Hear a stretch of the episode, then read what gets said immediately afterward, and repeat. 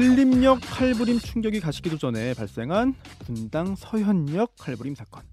온라인엔 연일 살인 예고글이 올라오고요. 서울 강남 고속버스 터미널에선 흉기를 소지한 20대 남성이 붙잡혔습니다. 시민들의 공포심이 더욱 커지고 있죠. 최근 왜 이런 일이 자주 벌어지는지, 막을 방법은 없는지 전문가와 함께 살펴보겠습니다. 고려 사이버대 경찰학과 석좌 교수죠. 이윤호 교수님 모셨습니다. 교수님 안녕하세요. 네, 안녕하세요. 반갑습니다. 네. 어, 여쭤보고 싶은 게 대단히 많습니다. 네, 네네. 자, 전국에서요. 살인 네. 예고하는 온라인 게시글 계속 올라오고 있잖아요. 네. 자, 어제까지 검거된 것만 54건이라고 하는데 이 정도면은 대단히 심각한 상황 아닙니까? 어, 너무 심각하죠. 사실은 뭐, 잡힌 대부분의 사람들이 10대, 20대, 그리고 대부분이 뭐 장난이었다고 얘기하지만, 네. 사실 그 장난이 장난이 아니라, 아, 어, 전 국민을 범죄에 대한 두려움, 공포에 휩싸이게 하는, 어, 테러와, 테러에 복원가는 그런 그 범죄 행위라는 것을 인식해야 될 필요가 있습니다. 그리고 지금도 네. 계속해서 이게 문제는 지금도 계속 확산하고 있는 추세라는 거죠. 그렇죠. 어, 그게 더 문제인 것 같습니다. 네. 아, 심지어 어떤 살인 예고 글에는 뭐 나도 유행에 따라가겠다. 뭐 이런 네. 얘기도 있어요. 이게 유행 뭐 또는 뭐 일종의 놀이 이렇게 번지는 거 아닌가라는 생각도 드는데 이거 그렇다면은 장난삼아 따라하는 이런 모방 심리도 많이 작용을 하는 건가요? 아, 가장 크죠. 사실은 아. 이것이 뭐, 어, 모방이라는 게 그렇잖아요. 우리 사람들은 자신의 행동이나 생각이나 인식을 다른 사람이 말하고 행동하는 데 대해서 그 결과 어떤 보상과 처벌이 따르는가를 지켜보고 자신도 그걸 학습하고 학습한 그 행동을 음. 옮기잖아요. 네. 근데 이번 일만 봐도 여러 사람이 하는데 굉장히 절규하는 것 같다는 거죠. 어. 그 행위에 대해서 뭐 신문이나 방송이나 뭐저 경찰청장이나 검찰총장까지도 어 관심을 지대한 관심을 보이는 데서 사실은 어 이런 일을 하니까 이런 관심들 받는구나 어 유명 인사가 되는구나라는 어. 이런 잘못된 그런 그 영웅심도 갖게 되고 잘못된 호기도 갖게 되고 뭐 이런 어, 잘못된 과시욕이 더 부추겨지고 이런 면에서 아마 음. 더 학습을 부추기고 더 모방을 더 많이 쉽게 네. 하게 하는 거 아닌가라는 그런 우려를 갖게 합니다. 네, 사실 이게 뭐 장난으로 했든 유행에 따라 했든 뭐 미성년자들의 어떤 뭐 생각 없이 하는 행동이든 관계없이 결국 누군가에게는 실제로 이런 칼부림 또는 살인으로 연결되는 어떤 좀 동기를 부여해주거나 어떤 그 여러 가지 범행으로 연결되는 작용을 할 수 있을 것 같아서 걱정이 돼요. 뭐 이것이 그렇습니다. 사실은 그 중요한 지금도 뭐 모방 범죄, 범죄 학습 얘기를 드렸습니다만 네, 이런 세상에는 이런 뭐저 신림역이나 소연역이나 등등 이런 어 우리가 있는 위험한 사람들이 개중에 있을 텐데 네, 잠재적으로 자기 자기 내부에 내재된 그런 분 분노라든가 불안이라든가 뭐 이런 것들이 있는 사람들한테 이런 이런 범행 범행이라든가 또는 이런 예고글이라는 이런 것들이 내재된 분노와 증오에 불을 지피는 그런 역할을 할 수 있지 않을까 하는 생각을 해요. 그게 네. 어, 우려스러운 것이죠. 소위 말해서 음, 어, 가지고 있던 그런 충동이나 충동을 더 자극하고 그런 범행의 동기를 더 재강화해주고 그래서 작은 사건 사고 예를 들어서 뭐 직접 뭐 서현역이나 신림역 같은 사건 고속터미널 사건 이런 것도 있으면서 이게 오히려 아, 때로는 불쏘시개 역할을 할 수도 있다는 거죠. 그래서 적어도 이런 것들이 그런 범죄 행위의 촉매제 역할은 했지 않았을까라고 어. 우려하는 거죠. 네. 자, 그리고요. 미수에 그쳤습니다만 지난 금요일에요. 고속버스 네. 터미널에서 흉기를 지닌 채 배회하던 20대 남성이 붙잡혔습니다. 네. 네, 근데 그날 당일 새벽에 경찰관 죽이겠다는 글을 올렸어요. 네. 어, 정말 살해 행위를 했을 수도 있다 이런 생각도 드는데, 네. 근데 이게 어, 이런 행위를 하는 사람들 네. 혹시 좀 정신적으로 좀 문제가 있거나 또는 뭐 질병이 있거나 질환이 있거나 이런 사람들이 어떤 그 대부분이라고 좀 봐야 되는 건가요?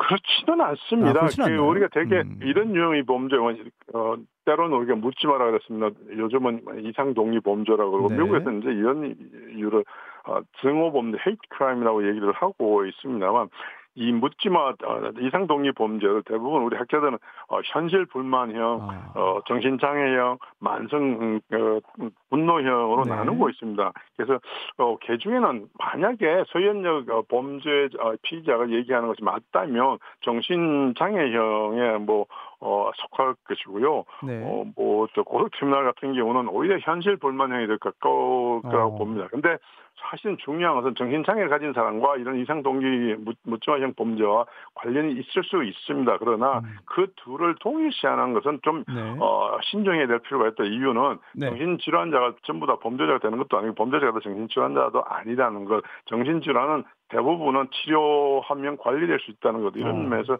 좀 네. 신중할 필요는 있죠. 네. 자, 이렇게 정신장애와 이런 이상동기 범죄, 이른바 묻지마 네. 범죄와 동일시하면 안 된다라는 네. 지적해 주셨고.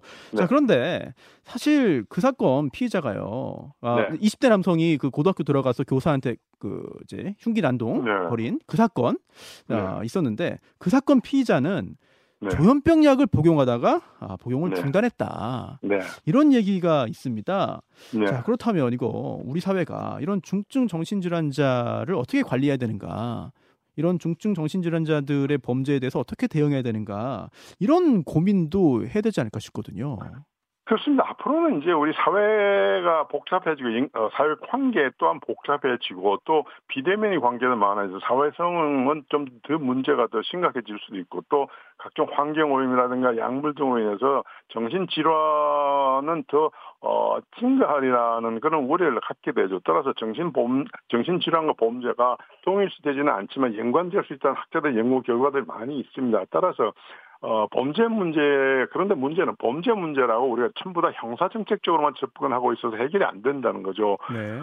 범행의 동기가 정신질환이라면 처벌이, 아- 처벌이 아니라 오히려 정신질환 치료가 먼저여야 된다는 네. 거죠. 그런 음. 면에서, 어, 공중보건과 형사정책이, 어, 통합적으로 접근을 해야만 해결되지 않을까 하는 생각이 듭니다. 그러나 우리는 이런 부분에서 참 굉장히 빈약하죠. 예를 들어서 정신질환을 가진 사람이 우울증 치료는, 우울증이라는 건 사실은 정신의 감기 정도에 비- 어, 지나지 어. 않는데 예. 감기 치료를 받기 위해서 정신과 병원을 가 진료를 받으면 정신질환자라는 이런 어, 낙인이 붙게 되고 그러면 네. 상당한 지장을 많이 받는 것을 잘 알고 있습니다 우리 사회에서 그래서 음. 치료받기조차도 힘들어지죠 이런 사회 분위기도 바뀌어야 되고요 그래서 어, 범죄 문제라고 해서 모든 것을 형사정치 경찰이 책임이 아니라 정신건강 보건 의료 공중보건 어, 이런 것과 같이 힘을 합쳐야만 해결될 수 있는 문제가 아닐까 하는 생각을 합니다. 네, 사실 이런 정신 질환자에 대한 낙인이 결국 네. 치료를 더 어, 이제 지연시키고 더 큰. 문제를 야기하지 않나 이런 지적들을 또할 수 있겠고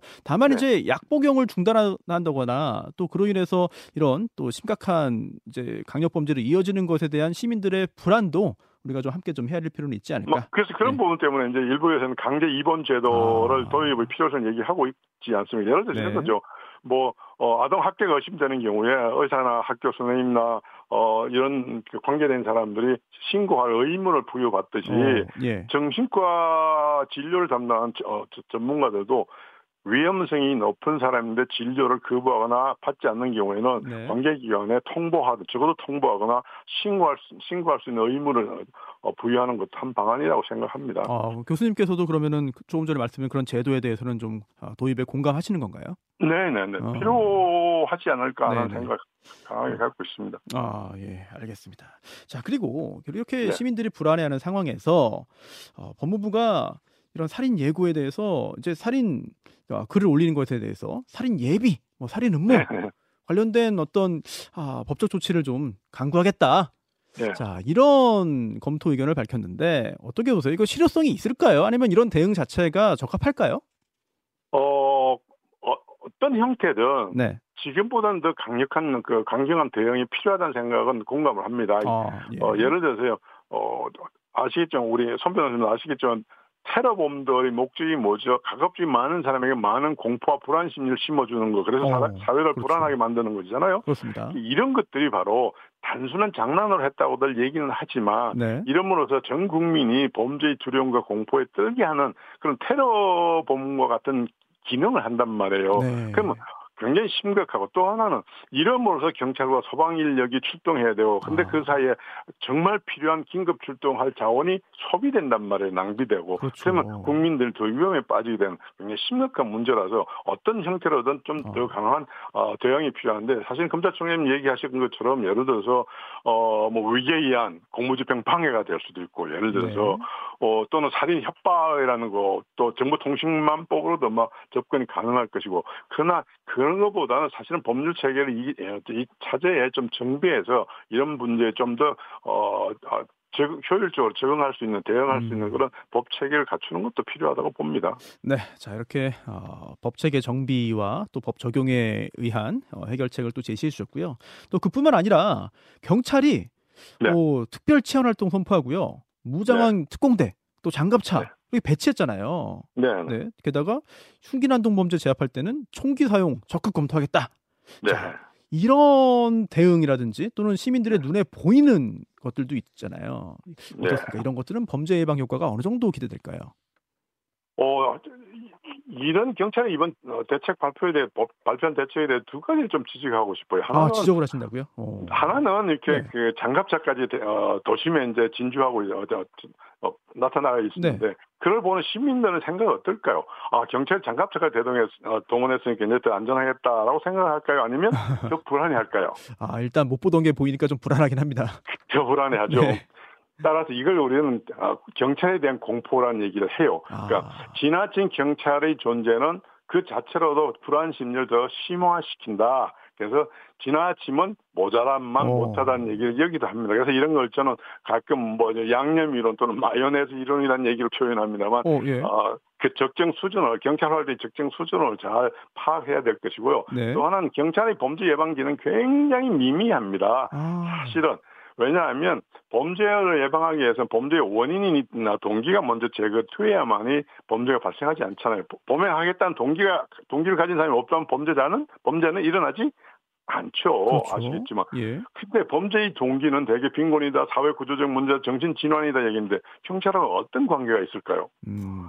아무런 관계가 없죠. 네. 그래서 그래서 경찰이 이 마당에 할 수 있는 것은 네. 신고 받았을 때 현장에 긴급히 출동해서 신속하게 제압해서 피해자와 피해의 정도를 최대한 줄이는 것이 아. 경찰 제대로 해야 될 역할이지 않을까 싶고요. 네. 또 그러기 위해서는 경찰청장이 지시한 것처럼 강, 어, 테이즈건이라든가 어, 실탄까지도 어, 사용을 주저하지 않도록 해야 된다라고 강력한 법 집행을 요구하는데 네. 경찰 일선 경찰 강력한 법 집행을 위해서는 적법 절차에 의해서 집행된 법, 법 집행이 법 집행으로 인해서 있을 수 있는 사건 사고에 대해서 개인이 책임질 것이 아니라 경찰이라는 국가가 조직이 책임지는 그런 조직 문화가 형성되지 않는 한 일선 경찰관들이 총기 사용은 굉장히 꺼려합니다. 아시겠지만 총기 한번 사용하면 얼마나 그렇죠. 다른 문제가 많고 복잡하겠습니까? 맞습니다. 네. 아니, 그렇지 않아도 지금 댓글도 많이 올라오고 있는데 네네.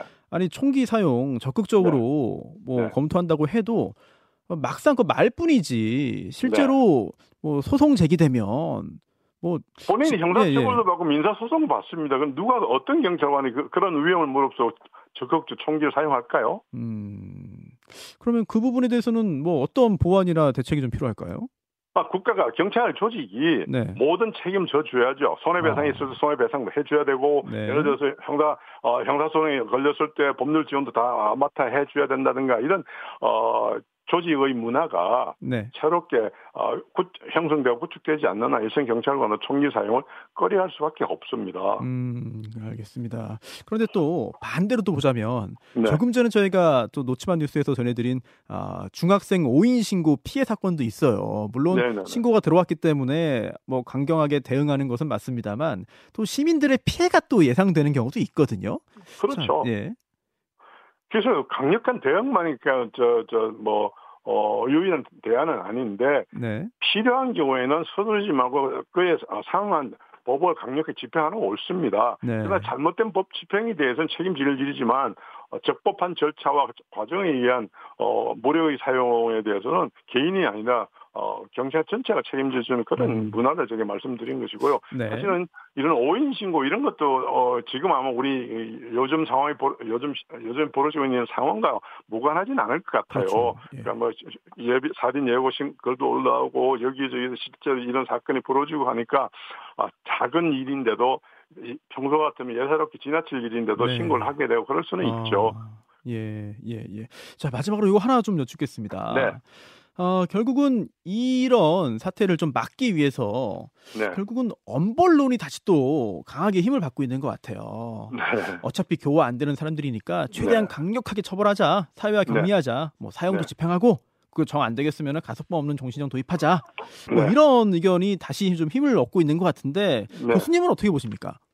어, 사형제도와 살인범죄의 관계는 사실은 어, 억제 효과가 있다는 과학적 증거도 없고 없다는 과학적인 증거도 없습니다. 어. 이유는 어, 살인 사, 살인 범죄 특성 때문에 근데 살인범 대부분 확신 범죄이기도 해요. 네. 내가 사람 죽이면 나도 죽는데 알면서 죽이거든요. 그러면 사, 어, 사형을 통한 범죄 억제라는 것도 관계가 없죠. 사실은 음. 그래서 어, 사형은 그러나 사형은 국제적인 추세가 폐지하는 추세이기 때문에 그 어, 세계적인 변화 추세에 역행할 이유는 없는 것 같고요. 꼭 어. 필요하다면 예. 어, 가석방 없는 종신형 미국의 네. 뭐 삼진 아웃처럼 그런 그래도 어, 기회는 주, 주되 그 기회를 스스로 버렸을 때는 어쩔 수 없이 공공의 이익을 위해서 어 평생 동안 교도소에 있게 하는 이런 삼진아웃 같은 제도도 네. 고려해볼 필요는 있을 것 같고요. 어, 예. 그보다는 사실은 정신장애가 문제고 사회 구조적인 음... 원인이 있다면 네. 그 문제를 가진 것을 개인의 문제로만 어 치부해서 사형 제도를 도입하고 강력한 대응만 한다고 한, 하는 것이 과연 문제 해결할 수 있는 방안에 그렇지는 않잖아요. 네. 문제는 사회 구조고 질병인데 그 해결은 법으로 해결하겠다면 어 맞, 맞지가 않는 음. 거죠. 그래서 네. 구분해야 된다는 거죠. 처벌이 필요한 네. 경우도 있습니다. 미국의 삼진 아웃처럼. 그러나 어. 때로는 치료하고 또는 처우가 필요한 경우도 있다는 거죠. 네. 그래서 구분할 필요가 있지 않을까 하는 생각을 합니다. 예. 아, 이거 진짜 마지막으로 이건 어. 제가 좀 듣고 싶은 질문인데 네. 사실 어, 길거리 걸으면서 불안감을 느낀 적이 지금까지는 없었거든요. 저는. 네. 그런데 최근에 이런 사건 접하니까 어, 누가 나를 공격하면 어떡하지? 이런 네. 실질적인 두려움이 있어요. 게다가 네 남성들의 호신용품 구매도 지금 급증하고 네. 있다고 하는데 네. 자 이런 상황에서 어, 저뿐만 아니라 이 상황을 두려워하고 있는 어떤 시민들에게 교수님께서 좀 한 말씀 해주시면 좋겠습니다. 어떤 말씀 해주실 수 어, 있는지요? 안, 안 그래도 어제 제가 어디 뭐저 특정 신문 사설 하나 쓴 게 있습니다만 어, 예, 예. 어, 호신용품 여기 이대로 괜찮은가 하는 아, 얘기인데 네, 네. 사실 호신용품 두 얼굴을 가졌습니다. 난, 나를 보호하기 위해서 호신용품 뭐 사서 가지고 다니는데 그 호, 나를 보호하기 위한 호신용품이 때로는 나를 해치는 범죄의 흉기로 돌변할 수도 있다는 거죠. 어... 일반 시민들은 이런 호신용품 사용을 어, 사용에 익숙하지 않습니다. 그렇죠. 반대로 범행을 각오하고 있는 범죄자에게 네. 맞선다는 것 자체가 굉장히 위험한 일이고요. 맞습니다. 그래서 아마 가장 좋은 것은 어, 상황을 피하는 것, 현장을 벗어나는 것이 네. 가장 먼저 음. 쉽게 할 수 있고 아, 또 네. 안전한 것이고요. 네. 어, 그 다음에 어, 주위의 도움을 받을 네. 수 있는 그런 노력을 하는 것이 좋지. 네. 어, 현장에서 음. 흉기를 든 범인과 맞선다는 것은 신중해야 될 필요가 있다는 생각이 듭니다. 알겠습니다. 오늘 교수님 말씀 잘 명심하겠습니다. 자, 네. 지금까지요. 고려사이버대 경찰학과 이윤호 교수였습니다. 고맙습니다. 아, 수고하십시오. 네. 김현정의 뉴스쇼는 시청자 여러분의 참여를 기다립니다. 구독과 좋아요, 댓글 잊지 않으셨죠? 알림 설정을 해두시면 평일 아침 7시 20분 실시간 라이브도 참여하실 수 있습니다.